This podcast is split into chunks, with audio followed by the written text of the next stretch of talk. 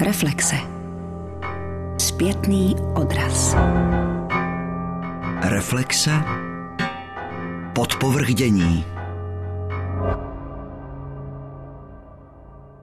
Ladislav Novák, Moje Třebíč, ze sbírky Zámostí 1993.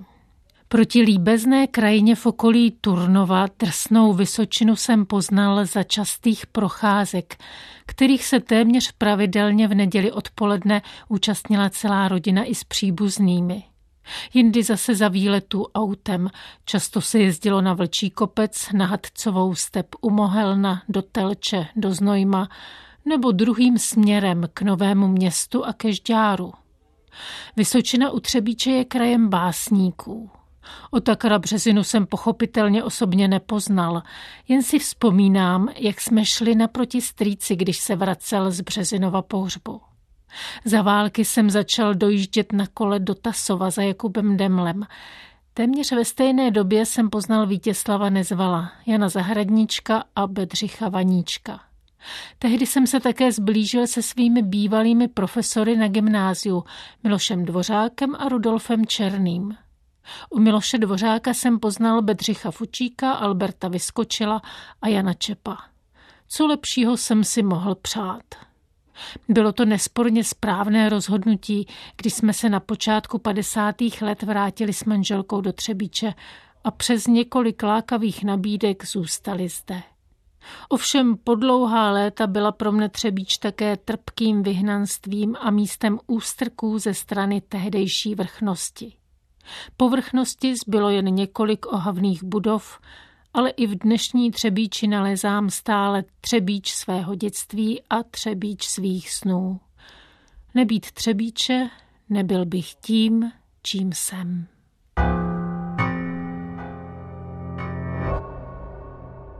Od poloviny 50. let minulého století se Ladislav Novák věnoval básnické tvorbě. Experimentoval se slovem, s formou, se zvukem a také s obrazem.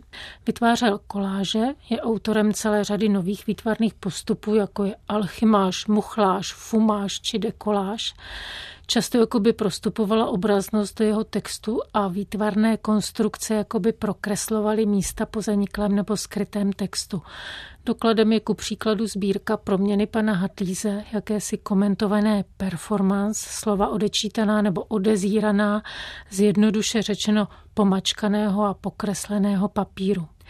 Knižní k vydání svého díla se Ladislav Novák dočkal v minimálním množství v roce 1968 a potom až po roce 1989. Zemřel v červenci 1999 a tak až po smrtnou satisfakcí je třísvazkové vydání díla Ladislava Nováka, o které se zasloužilo nakladatelství Dibuk. A samozřejmě především jeho editoři, které vítám a kterými jsou Petr Kuběnský, dobrý den. Dobrý den. A Michal Jareš, dobrý den. Dobrý den. Abychom byli spravedliví, tak musíme říct, že skoro 16 stran dvou svazků díla Ladislava Nováka je editorskou zásluhou Petra Kuběnského za redakční spolupráce Michala Jareše a třetí svazek překlady připravil Michal Jareš. Je to tak správně? Já tam mám jenom možná drobné eh, upřesnění ohledně začátku té Novákovy tvorby, protože nejstarší báseň v tom prvním svazku je datovaná tady samozřejmě s nějakou přibližností do roku 1941. Čili jeho psaní začíná dřív, samozřejmě potom záleží, od jaké doby si začneme říkat, že vlastně ho lze vzít nějak vážněji, protože pochopitelně většina těch básní z těch 40. let tak jsou převážně studentské texty. Ještě k té knižní podobě díla. Ne každému umělci v Česku se podaří, aby jeho počin vyšel takhle souborně a navíc hned na první pohled velkolepě, podle mého názoru. Neměli bychom také hned na začátku ocenit grafika, který tu knihu připravil? Tak mohli bychom, protože eh, grafikem celého díla, protože sebrané vlastně není a asi nikdy nebude v té úplnosti, tak eh, grafikem je Jan Šavrda, majitel nakladatelství Dibuk. Petr Kuběnský v roce 2014 obhájil magisterskou diplomovou práci s názvem Literární dílo Ladislava Nováka na Ústavu české literatury a knihovnictví Filozofické fakulty Masarykovy univerzity v Brně. Co jste v té době o Ladislavu Novákovi věděl a čím vás zaujal? A nakolik jste se mu věnoval následující tři roky, než vyšlo nebo než začalo dílo Ladislava Nováka vycházet? Jak dlouho žijete s Ladislavem Novákem z Třebíče?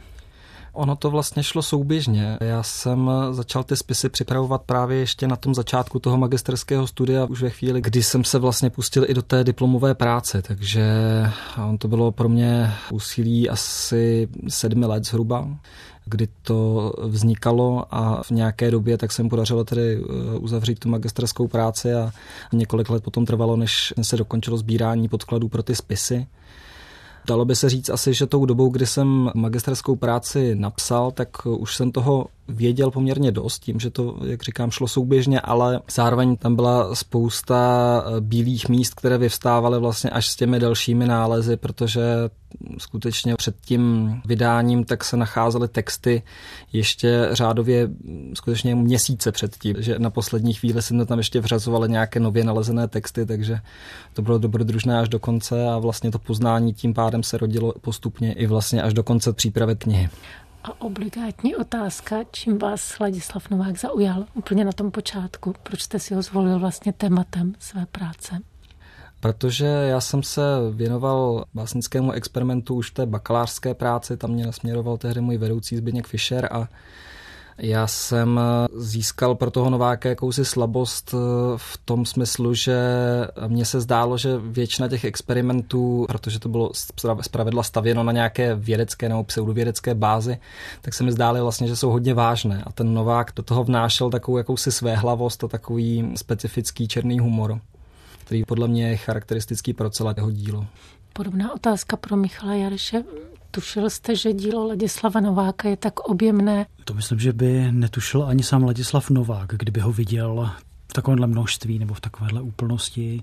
A hlavně díky tomu, co se Petrovi podařilo naschromáždit a dát tomu nějaký tvar, tak to ukazuje, že jsme znali jenom špičku ledovce, že Zároveň musíme pořád hledat tu hranici, kde je Novák výtvarník a kde je básník a tohle to se, myslím, bude řešit i nadále, jakože některé věci jsou už možná výtvarné a některé výtvarné jsou možná už literární, takže ten, kdo přijde po nás, nebo zejména po Petrovi, tak eh, si bude muset tuhle otázku klást a dívat se i na výtvarné Novákovo dílo z pohledu toho, že už bude znát to literární a zkusit ho přečíst znovu že budou příští generace číst kuběnského Ladislava Nováka. To ocenil i Jiří Fleischmann v recenzi eh, zveřejněné na webu Canon.cz a já s ní zacituji pro představu.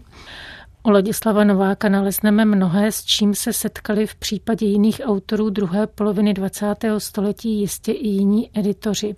Například opožděný knižní debit, celé roky bez možnosti texty oficiálně publikovat, řada ineditních vydání, polistopadové kompenzační edice a podobně. Současně ale obsahuje řadu prvků unikátních. U Nováka najdeme interdisciplinární přesahy, zvuk, obraz, akce, pohyb v rozdílných proudech české poezie od té spirituálně založené až po například experimentální větev v období 60. let, jedinečnou provázanost jeho textů a zarputilou vůli vyčerpat beze zbytku možnosti zvolené metody a podobně. Mnohé práce jsou dochovány ve značné množství, ve variantách, v mnoha přepracováních. Současně jsou v autorově díle i černé díry – rukopisy dokonce celých knih, protektorátní sbírka Spívající tulák a kniha z roku 1968 Ortodoxní hereze, které se nedochovaly. Lze říci, že teď je Novákovo dílo kompletní, jsou možné nějaké zásadní objevy ještě? Zrovna dva svazky, které tam byly řečeny v tom textu, tak eh, ty by skutečně byly velkým objevem, jakkoliv minimálně u té ortodoxní hereze, což je sbírka, která byla skutečně připravena k vydání a která byla nějaké chvíli zastavena. Nevíme, jestli existovala sazba nebo neexistovala. Pravděpodobně už ano. Čili vlastně ten text byl definitivní, ale tím, že Novák ten rukopis připravoval přímo pro nakladatelství Blok a archiv toho nakladatelství byl pravděpodobně kompletně zničen, tak ta pravděpodobnost toho, že by se to dílo našlo, byť i třeba v nějakém jenom strojopisu, tak je poměrně hodně malá. Na druhou stranu u té jeho prvotiny, zpívající tulák, tam jsme se vlastně nedávno dozvěděli teprve až vlastně ex post, že ta sbírka skutečně existuje, protože máme doklad jednoho ze starších Novákových editorů Radovana Zejdy, že ji měl v ruce takže ji momentálně už považujeme spíše za ztracenou, protože do té doby jsme skutečně tápali, jestli ta sbírka vyšla v té ineditní podobě, anebo jestli byla například jenom zařazena do nějakého seznamu, co v té edici má víc, ale třeba už se na ní nedostalo, protože už to bylo vlastně na sklonku války. Tak teď už to víme a tam by to byl skutečně zajímavý objev, i když Řekl bych možná, že by ten objev byl zajímavý zejména z toho badatelského hlediska, protože šlo skutečně o gymnaziální verše, takže asi bych tam neočekával, že by to nějak zásadně změnilo pohled na Nováka jako básníka. Sám Ladislav Novák pečoval o svoji příští pozůstalost nebo v jakém tvaru se k vám dostala? Právě, že moc nepečoval. U většiny těch edic má jakousi oporu toho, že ten básník přece jen vypracuje na sklonku toho životního období nějaké byť i kuse poznámky o tom, jak má to dílo vypadat a tady nic takového nejenom, že nebylo, ale vlastně velká část těch rukopisů nebo strojopisů se v té pozůstalosti rodinné nezachovala, čili by bylo nutné je vlastně dohledávat po různých novákových přátelích, archivech a podobně. Vy už jste to naznačil, obtížné je už jenom rozhodnout, zda Ladislav Novák je spisovatel nebo výtvarník. Ta hranice je velice úzká. Na druhou stranu ve druhé polovině minulého století najdeme jména jako Jiří Koláš, Josef Hiršal nebo Bohumila Gregorová, kde možná ta situace v něčem je podobná. Jak Ladislava Nováka zařadit do české literatury? To záleží podle toho, jaký máte naturel. Jestli jste vyznavačkou serialismu, tak ho budete brát jako serialistu. Jestli máte ráda spirituální poezii, tak tam budete nacházet prvky spirituální. Jestli máte ráda experiment, tak berete Nováka jako experimentátora. Jestli máte ráda milostnou poezii, i takovou polohu u Nováka najdeme. Takže zařadit ho jedním slovem nebo jedním tématem to asi moc nejde, protože Novák už od 40. let eh, neustále zkoušel a dost často i nacházel to, co vlastně ho na literatuře trápilo, zajímalo a možná, že nejvíc byl básník a těžko říct, jako jaký, jestli takový nebo, nebo takový. Takže není ani zřejmé jeho postoj k tomu, tato moje životní etapa je věnována tomu, teď to končím. Jednoduše řečeno, ráno byl učitel, odpoledne výtvarník, večer básník. V těch letech si realista, v těch letech se přátel s Jakubem Demlem, tak měl blízko k němu. Tam si musíme uvědomit, že vlastně ta největší erupce toho, kdy vzniká to nejzásadnější z Novákova díla, je časově dost omezená, zhruba od poloviny 50. let do poloviny 60. let a pak ten pramínek tak jako trochu vysychá. A v té době se objevuje úplně všechno z toho, co jsme si tady řekli. Takže opět se vracíme k tomu, je to velký autor a charakterizovat ho, nevím, jestli to jde a jestli my jsme toho schopni vlastně ho pojmenovat takhle. Nevím, Petr, jak, jak to cítí. Já s tím vlastně naprosto souhlasím. Naopak bych možná ještě dodal nad to, že tak jak vlastně Michal už zmiňoval předtím, to, že vlastně ty další no, generace třeba po nás, tak se budou muset zabývat opět vyhledávat nějakou tu hranici mezi tím, co je Nováka vlastně u Nováka výtvarno, co je u Nováka literatura ono je to problematické už z toho pohledu, že vlastně Novák, aspoň tak, jak jsem ho já poznal eh, na základě toho jeho díla, na základě toho, co jsem třeba vyčetl z jeho dopisů, se vlastně nikdy eh, nedíval na umění jako na nějaké rozdílné kategorie On eh, dokonce záměrně eh, velmi často, když pojmenovával své obrazy nebo díla, která se vystavují v těch galeriích, tak velmi často tak jim dával přídomek báseň. Podle mě pro něho skutečně vlastně to bylo všechno poezie, ať už byla vyjádřená v podobě nějaké performance, ať už byla vyjádřená v podobě koláže, anebo nějakého, řekněme, standardního literárního tvaru že sám nerozhodoval, jestli je výtvarníkem nebo básníkem, anebo mu až tak nezáleželo na tom ale vymezení. Nezáleželo a vlastně ono se to týká potom i toho zařazení vlastně do těch proudů poezie. Když se člověk pročítá tím dílem, tak vlastně zjišťuje, že se u něho velmi často právě prostupuje jak ta, eh, řekněme, serialistická linie té jeho tvorby, tak i experimentální, že ty texty, které mají základ v serialismu, tak jsou velmi často nějakým zajímavým způsobem strukturovány na papíře, což je vlastně vlastně typické spíše právě pro ten literární experiment 60. let. Takže pro něho si myslím, že to vlastně nebylo vůbec podstatné. On prostě tvořil to, co mu v tu chvíli přišlo jako nosné a zajímavé k proskoumání. Jak důležité pro něj, co se týče tvorby, byly přátelské styky nebo okruhy, ve kterých se pohyboval. On se znal třeba s Ivanem Slavíkem, jestli přátelství potom právě s Jiřím Kolářem, s Hiršelem Gregovou, jestli ta přátelství ho také jakoby lákala nebo vtahovala i co se týče způsobu tvorby, ať je to ten spirituální anebo ten surrealistický. Rozhodně lze říct, že v těch rozličných obdobích toho jeho díla, že měl, řekl bych, řádově jednotky eh, těch důležitých přátel, s nimiž uh, diskutoval aktuální problémy tvorby, které zrovna v tu chvíli pocitoval.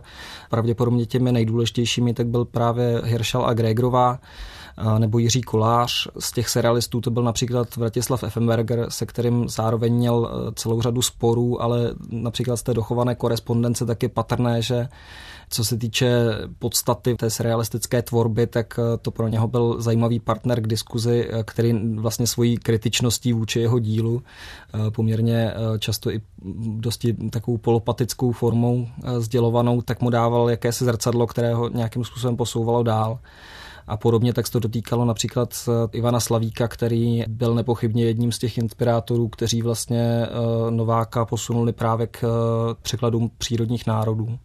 Bavilo ho právě to objevování, ať už v textu nebo ve výtvarné tvorbě. Mám ten pocit, že objevování nových postupů kterými jakoby i komunikoval, i diskutoval s ostatními. Takže to byla pro něj největší zábava. To, jestli je to opravdu v něčem novém. Zcela nepochybně. Já bych řekl, že tam se možná projevují v tom sklonu hledat ty nové postupy a v tom, jakým způsobem si je vybíral, nebo, nebo vlastně které ty skladebné principy mu přišly zajímavé, tak v tom bych řekl, že se možná projevoval hodně právě po té výtvarné stránce v tom ohledu, že tam působily ty jeho výtvarné vzory. Často vlastně si s jeho jménem skloňuje Jackson Pollock. Jehož jméno se dostalo i vlastně do titulu jeho první sbírky a také vlastně třeba Viktor Vasarely. A právě tady tyhle ty principy, to, čemu bychom mohli říkat nějaká tvořivá náhoda a zároveň vlastně jakási skladebnost na základě pravidla, to napětí vlastně mezi těmi dvěma póly, tak bych řekl, že byly možná určující komponenty pro jeho hledání které, jak vlastně Michal říkal, tak bylo eh, zejména tady v té první polovině 60. let eh, úplně horečné. Potom bych řekl, že už přichází takové trošku sklidnění, ale tam to byl skutečně gejzír. Jak co se týče experimentální poezie, jak vstupuje mezi ostatní experimentátory, čím je buď jiný nebo překvapivý? Myslím, že šel společně s Vladimírem Burdou asi nejdál v takovém specifickém humoru možná až příliš černém, ale eh, vůbec používání humoru v eh, české experimentální poezii něco, co je pro náš region asi nejspecifičtější, protože když se podíváte na to, co vznikalo eh, ve stejné době ve světě, tak právě ten český experiment je tím humorem asi nejvýraznější nebo nejvíc se osvobozující. Takže v tomhle je, myslím, Novák velmi originální, eh, zároveň tam vidíme vzájemné ovlivnění právě ze strany třeba koláře, i ze strany, jak už bylo řečeno, eh, Josefa Hiršala a Bohunky Gregorové. Tohle tam fungovalo dost výraznou dobu a bohužel tím, jak dějiny u nás šly, tak jsme se k experimentu a k experimentální poezii dostávali vždy o trochu později. Když si vezmete ty hlavní sbírky experimentu, vychází až uh, skoro na sklonku 60. let, i když vznikly třeba o skoro 10 let dřív a ti autoři už byli přece jenom trošičku někde jinde. Dá se říct, že měl Ladislav Novák, nechci říct výjimečný, ale výrazný cit pro jazyk?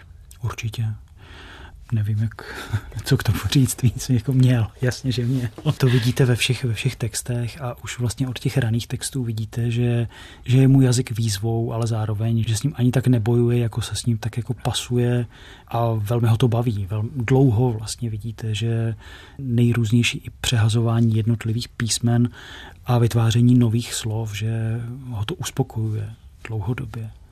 Nakolik originální byly jeho experimenty týkající se zvuku, té takzvané fonické poezie? Tam je zajímavé hlavně to, že eh, Novák eh, je v téhle kategorii u nás vlastně velmi specifickou výjimkou. Zatímco třeba eh, v té frankofonní oblasti, kde se ten experiment ve stejné době taky rozmáhal, tak existovalo minimálně eh, několik eh, skupin a výrazných jednotlivců, kteří eh, na tomto poli pracovali. Tak Novák u nás byl vlastně opravdu jedním z mála, než kvůli jediným, který vlastně to propracovával tohleto pole soustavně po dobu celých těch zhruba deseti let. I mě vlastně samotného nakonec překvapilo, když dal Pavel Novotný dohromady audioantologii, kterou můžeme najít vlastně teďka na stránkách Dybooku ke stažení volně, tak mě samotného překvapilo, jak eh, vlastně obsáhlá je, že jenom těch nahraných skladeb vlastně se našlo několik desítek. A to tady naprosto nemá obdoby. To ostatní vlastně můžeme považovat jenom za jakési zkusmé výšlapy tím směrem, ale vlastně nikdo jako Novák tady není. Fonická poezie 1957 až 1969 Absolutní poezie je výrazem dnešní doby, doby umělých hmot, atomových reaktorů, teorie relativity, kosmických raket, kybernetiky, logistiky, algebry, abstraktních znaků a mezinárodních slov. Vpád. Fiu, fero, fi, fiu, fi, fi, fero, fi, fi, fi. Drino, drano, drin, dran, dridreno, drano, dri, dra, dra, dra, dridreho, dra. Kikureko, ki, kikureko, ki, kiu, ka, ki, kiu, ka, ki, ki, ki, ki, ki, ki, ka. Fiu, fero, fifero, fifero fi, fi, fi.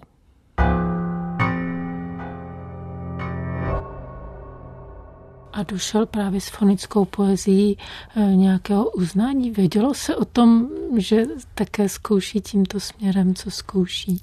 Záleží asi, kde byste se zeptala. V zahraničí nepochybně. Tam je přítomen na několika těch nejzásadnějších kompilacích eh, té zvukové poezie 60. let. U nás bych řekl, že právě tím, že před tímhle vydáním, tak těch dokladů bylo poměrně málo a vlastně ten tedy tím pádem i ten přehled toho, co Novák vytvořil, tak eh, byl vlastně hodně omezený. To asi měli tušení skutečně jenom řádově jednotlivci, eh, kteří se nějakým způsobem znali s panem Reslem, který vlastně měl ty magnetofonové pásky v držení. Čili vlastně před tím vydáním se vůbec netušilo vlastně o tom rozsahu, čili vlastně tady ani nemohl být eh, za to nějakým způsobem řádně doceněn. Jako obvykle v zahraničí se vědělo dřív a víc než mm-hmm. domovině. Ono to tak eh, s tím Novákem je tak všeobecně, ono i vlastně, bych řekl, i to jeho výtvarné dílo, tak vlastně bylo více doceňováno v zahraničí, což ale samozřejmě souvisí i tak trochu s tou možností a nemožností vystavovat v době komunismu. Překladatelské dílo Ladislava Nováka spíš než rozsáhle je zvláštní výběrem, kdy s překládáním začal a protože mezi překlady najdeme poezii africkou i eskimáckou, z jakých jazyků překládal? Když začnu od konce, tak eh, Novák aktivně překládal z Němčiny a z francouzštiny s pomocí podstročníků ze španělštiny a z maďarštiny, kdy začal s eh, překládáním pravděpodobně na začátku 50. let, kde byly první pokusy, ale nejvíc vlastně tak zhruba kolem roku 1957-58 a s překládáním pokračuje zhruba tak do poloviny 70. let. Co se týče překladů, tam udržel na ústě tu svou touhu ke zkoušení a ke hmm. hře s jazykem? Myslím, že ne. Že to je na tomto originální, že Novák přistupuje k překladům podobně jako ke své tvorbě, což je vidět třeba hned u té jeho nejznámější knížky překladové Písně vrbového proutku, kde použil obecnou češtinu na překlady eskimácké poezie. Ve stejné době například Adolf Kroupa překládá eskimácké básně nikoli v obecnou češtinou, ale trošku knižní a vedle toho Novák, když předloží stejné básně, tak ty působí jako zjevení, protože se tam najednou objevuje něco, co vlastně v překladu nebylo tak obvyklé a vedle snad prezidenta krokodýlů Josefa Škvoreckého a Jana Zábrany nešel v té době žádný překladatel tak daleko v takovém až praznění češtiny. Zároveň Novák k vlastnímu překládání přistupoval velmi tvořivě, takže třeba Hanuš Karlach, který mu dělal redaktora v eh, překladu německého romantika Achima von Arnim, vzpomíná na to, že některá slova Novák nepřekládal podle jejich významů, jak jsou v Němčině, ale jak zní. Takže občas se spotkana stane holubice, protože se to Novákovi víc hodilo. Ale ono to funguje. Takže je přijatelný ten je překlad přijatelný jako umělecký, překlad. ale... No, někdy se musel určitě brzdit, ale myslím, že umělecký je, je přijatelný. Proč nesměl Ladislav Novák od roku 1970 publikovat? Byla tím důvodem kritika Miloše Vacíka v Rudém právu, ale ta vyšla už dřív, ta už vyšla už začátkem 60. Bylo to 65, myslím. Co bylo tím důvodem, že nesměl vycházet? Abych spíš asi v jeho případě hledal důvody, proč by mohl vycházet. Já bych řekl, že možná jedním z těch důvodů tak bylo i to, že eh, byl řekněme, možná i větší složku než mnozí ti praští básníci, protože na tom malém městě, co by eh, osamocený umělec, tak eh, byl pod mnohem větším dohledem složek státní bezpečnosti. A hlavně bych řekl, že ta jeho tvorba tak byla asi naprosto neslučitelná s ideologickou přestavbou, která se tady měla odehrát k tomu navrácení vlastně se do normálu. On, Novák bych řekl, že chtěl být v té tvorbě všechno jenom ne normální, takže už prostě tím založením vlastně té jeho tvorby, tak si myslím, že musel být naprosto nepřijatelný. Nemluvě samozřejmě o těch lidech, se kterými se stýkal, takže to bych řekl, že samo o sobě stačilo. Ale jako učitel mohl působit celou dobu, tam ten problém není. Uh, mohl, ale na druhou stranu tak uh, mu to komplikovalo tu práci, že tam byly několikeré vynucené přestupy v podstatě za trest. Já myslím, že v, zhruba v polovině 70. let byl myslím donucen k přestupu na nějakou stavebku a to hodně těžce nesl, protože jako učitel češtiny, tak samozřejmě tam měl mnohem menší uh, příležitosti k tomu, aby se nějak kreativně uplatnil. Byla to pro něho spíš cesta dolů a vlastně to učení tím pádem ho přestávalo víc a víc zajímat. Setkal jste se třeba s jeho žáky? Nesetkal, ale četl jsem vlastně některé jejich reakce a s jedním jsem si vyměnil i několik mailů. Nabil jsem z toho pocitu, že na něho vzpomínali velmi v dobrém, jako na dobrého kantora, který je to hodně naučil, což eh, mě vlastně přišlo překvapivé, protože jsem si říkal, že když jsem tak přemýšlel nad to jeho osobností a nad tím, eh, kolik času musela zabírat ta tvorba dvojího druhu ještě k tomu, tak uh, jsem se nedokázal vůbec představit, jak si mohl najít čas k tomu, aby dělal ještě zajímavé hodiny ve škole a očividně se mu to nějakým způsobem dařilo, možná proto, že měl to nadšení pro předmět svého zájmu. Vy jste zmínili, že to bouřlivé umělecké nasazení postupně jakoby vysychalo nebo se usměrňovalo. Co to znamená? Proč se to stalo? Myslím, že už to tady bylo naznačené, že od zhruba poloviny 70. let kdy ještě pomalečku dojížděly nejrůzněji nasmlouvané knihy z přelomu 60. 70. let, zejména teda překladové, ať e, indiánská poezie Zrození duhy, e, nebo právě ten zmiňovaný Achim von Arnim, najednou přestávaly být možnosti, kde a jak publikovat. Neotevírala se tady ani větší intenzivnější spolupráce se samizdatem. Byla tady spolupráce s Ludvíkem Kunderou, který si vydával určité samizdaty nebo samizdatové edice, ale i tak eh, Novák eh, nikdy nepřekročil tu hranici, že by kontaktoval Ludvíka Vaculíka s Petlicí nebo tyhle ty nejznámější vydavatele.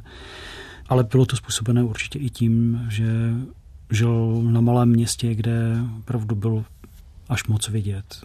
Takže ústraní, ústraní vlastně usměrnilo i tu tvorbu nebo Určitě, určitě. Zároveň eh, v té době se věnuje land artu, výtvarnému umění a dalším věcem, které ho asi v té době naplňovaly. Doufejme. Kdybych eh, měl říct asi za sebe, abych řekl, že i vlastně od poloviny těch 70. let, tak pro mě osobně ta tvorba do značné míry ztrácí na přitažlivosti. A není to jenom kvůli tomu, že to jeho psaní vlastně, jak jsme říkali, vysychá, ale je to i kvůli tomu, že v té době Novák ustává s tím objevováním, což je právě to, co mě na těch 60. letech u něho hrozně fascinovalo a ještě se to projevovalo začátkem těch 70. let právě v těch performativních oblastech protože i vzhledem k tomu, že on se přemyká k té, řekněme, spíše teda výtvarné tvorbě, tak i tam už mám pocit, že nechci říct vykrádá sám sebe, spíš bych řekl, asi se pokouší se zdokonalit v těch jednotlivostech, ale vlastně už netvoří ty nové postupy, což to jsme asi neřekli i v těch 60. letech, že nejenom, že dává dohromady ty stále nové a nové metody, jak psát, ale on uh, i vynalézá vlastně jednu, v některých případech možná jenom pozměňuje nebo znovu objevuje jednu metodu za druhou i v té výtvarné tvorbě a skutečně tam několik těch metod, tak eh, se pro ně stane vlastně synonymem. To jeho alchymáž nebo ta froasáž. To, když se vlastně dneska řekne, tak každý řekne Ladislav Novák, protože prostě to je tvorba, na kterou si přišel on sám a které byl minimálně do těch 90. let jediným autorem. To je, říkám, spíš asi uh, moje osobní věc, ale, ale mám skutečně pocit, že vlastně od poloviny těch 70. let, tak už, už to trošku ztrácí dech ne, že by eh, byl posléze špatným básníkem, ale mě vlastně vadí, že že už tam nepřichází s ničím novým, že už je to takový ten usedlejší pán, což ale samozřejmě s, pochop, s tím věkem tak je jaksi pochopitelné a možná i s nějakou únavou danou tím jeho pronásledováním. Taky pochopitelná možná zahrazenost toho, že ty ambice neměly odezvu, že nemohl být publikovan. Říkáte to naprosto správně, že to u něho bylo hrozně důležité. On řekl bych, že pokud měl nějaký negativní rys, tak eh, to u něho bylo takový jakýsi pocit nedoceněnosti permanentní. A řekl bych, že to asi z velké části skutečně pramení z té jeho izolace, kde prostě se nemohl s těmi lidmi bavit tváří v tvář a, a všechna ta komunikace tak šla hrozně zdlouhavě a, tím pádem měl pocit, že vlastně jeho, jeho kamarádi Pražáci, takže na něho pořád zapomínají. Bůh ví, jak by to vypadalo, kdyby byl někde jinde ale možná za sebe neměl eh, tolik prostoru k tomu se, se tak svobodně rozletět. No. Jak bylo Novákovo dílo přijaté po roce 1989? Bylo to ta satisfakce objevování šuplíku, anebo to bylo jméno, které ano, o tom jsme přece všichni věděli, kde pak se nám ztratil? No a zase jsme u toho, protože u ve výtvarném umění to byla velká satisfakce a velký návrat, řekněme, v psaných textech se objevují nejrůznější typy sbírek, ať to jsou výbory, ať to jsou uh, jako původní ucelené texty, ale těžko říct, jak se k tomu stavil Novák sám v 90. letech. On v té době taky prožíval jako dost eh, hlubokou životní krizi a patřil prostě k těm autorům, které jsme v té době mohli jedním dechem vyslovit, že to jsou ti naši experimentátoři společně s Kolářem, Hirschelem, Gregorovou a tak dále. Ale nevím, jestli byste se na ně vzpomněli na prvním místě v té době. A možná, že to charakterizuje právě i ta 90. léta pro něj. Takže že kdyby... ta doba tam taky zafungovala, že i ten styl vlastně psaní poezie už patřil do jiné doby, jakoby. A hlavně on v té době už vlastně skoro nepsal, nebo velmi málo. Řekl bych, že asi po té odmlce a právě tím, že chyběl vlastně v těch alternativních distribučních kanálech v době té normalizace, tak bych řekl, že tak trošku vymezil z paměti. Osobně těžko asi to z toho dnešního pohledu soudit, ale já osobně mám pocit, že většina lidí vlastně vůbec netušila, kdo to je protože se k ním skutečně navrátil po 20 letech odmlky, kdy stačil v těch 60. letech vydat vlastně tři nějaké sbírky nebo soubory, které se alespoň k nějakým lidem dostali a poté tak o něm neslyšeli. Podle mě, pokud si to jméno někdo v té době vybavil, tak to bylo zejména v souvislosti s těmi překlady, které skutečně i v těch 60. letech hodně rezonovaly, vyšly ve velkém nákladu a vzbudili mm, jistou senzaci asi právě tím neobvyklým využitím toho jazyka, ale jestli širší veřejnost a i možná část toho mladšího literárního provozu, jestli vůbec věděla, kdo je to Ladislav Novák, abych si typoval, že spíš ne. Výlet. Za prvé, zítra nebo pozítří si vezmi den dovolené. Za druhé, ráno vstaň velmi pozdě. První tramvají nebo trolejbusem odjeď na konečnou stanici. Pokračuj eventuálně autobusem, ne však dále než tři stanice na konečnou. Směr své cesty ponech náhodě, pokud možno se však vyhýbej známým rekreačním oblastem. Za třetí, od stanice, kde vystoupíš, vydej se do polí. Jdi asi hodinu, kam tě oči povedou a nohy ponesou. Za čtvrté, na tichém místě si sedni nebo lehni a pozoruj tam nejméně 20 minut naprosto tiše a nehybně okolí. Za páté, pojez v některé venkovské hospodě nebo zůstaň jednou bez oběda. Nejlepší by ovšem bylo, kdyby si si vymyslel nějakou pravděpodobnou záminku a kus chleba si vyžebral. Za šesté, vrať se do města až za tmy. Přitom splně tři úkoly. Za A. Pozoruj západ slunce od okamžiku, kdy se sluneční kotouč dotkne obzoru, až do chvíle, kdy pod ním zmizí. Za B. Najdi na stmívající se obloze večernici. Snaž se vzpomenout na nějaké verše o večernici a hlasitě je recituj. Potom se je pokus zaspívat na improvizovanou melodii. Po návratu domů vyhledej v díle G. Nezvala ono místo, kde popisuje počátek svého šílenství a halucinace spojené s vizí večernice. Za C. Všimni si rozzařující se aureoly nad městem. Za sedmé, přinese-li ti tento neplánovaný výlet nějaké mimořádné prožitky, Napiš o nich stručně na adresu Ladislav Novák, Nezvalova 44, Třebíč.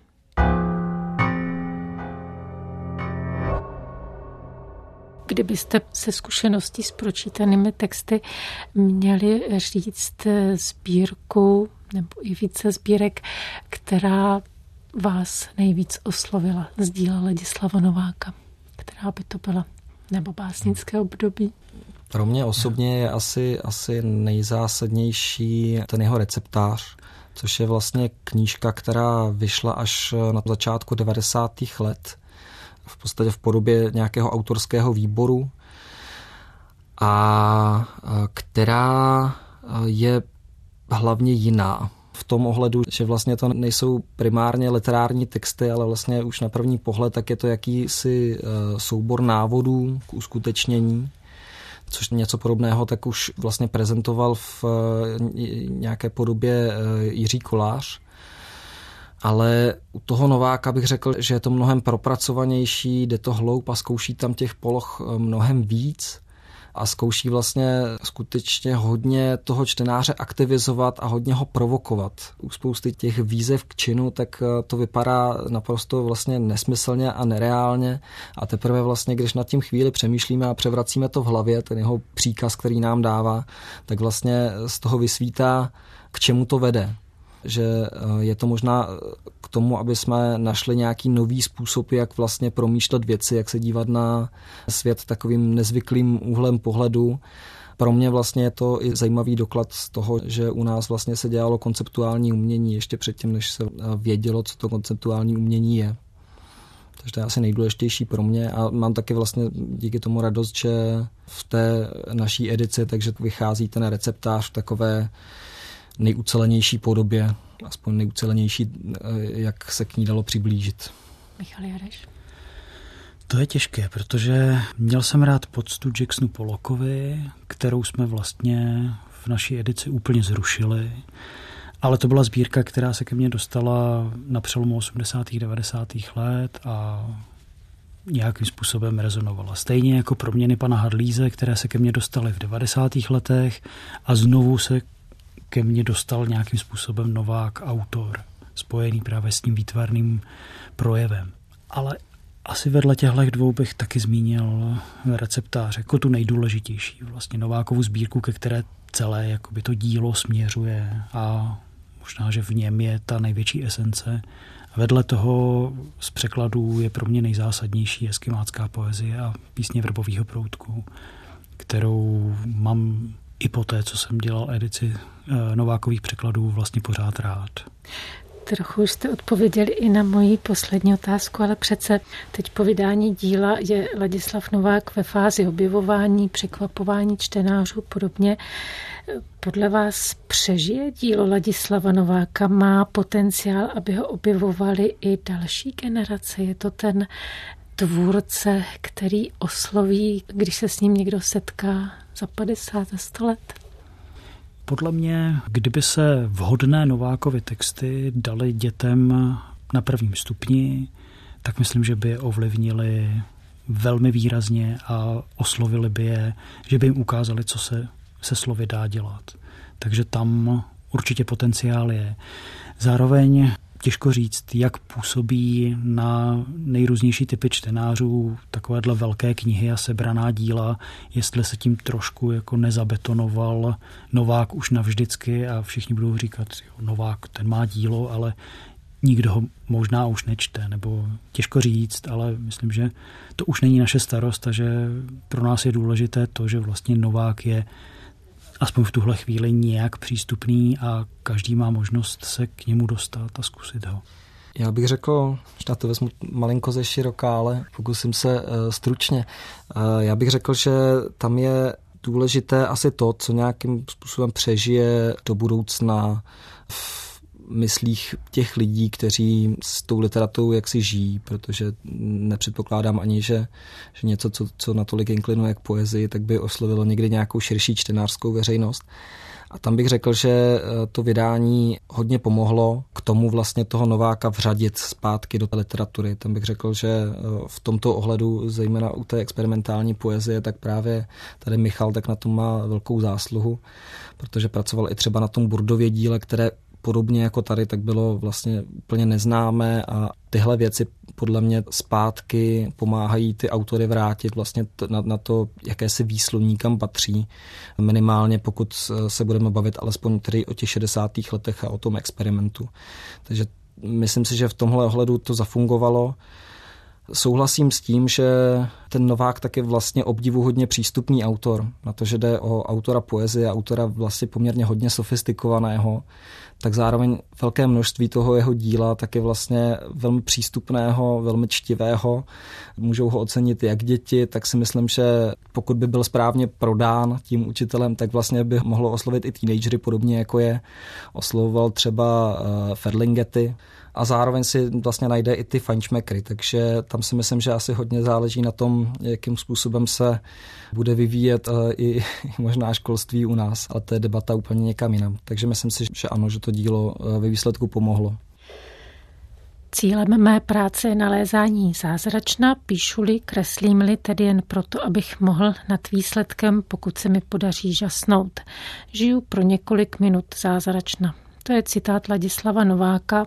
A trochu zázračné je nepochybně i vydání třísvazkového díla tohoto básníka, výtvarníka a překladatele. A já děkuji editorům knižního počinu, kteří se o vydání zasloužili a také o něm hovořili. Děkuji Petru Kubinskému, děkuji. Děkuji za pozvání. A děkuji Michalu Jarešovi. Děkuji také. A ještě dodávám, že vydání tohoto počinu se výborně zhostilo nakladatelství Dbuk. Na jehož webových stránkách je navíc zdarma ke stažení fonická poezie a další zvukové nahrávky, dále tisk muzeum uskutečněných i neuskutečnitelných objektů a zdarma je také e-kniha Malý slovník naučný.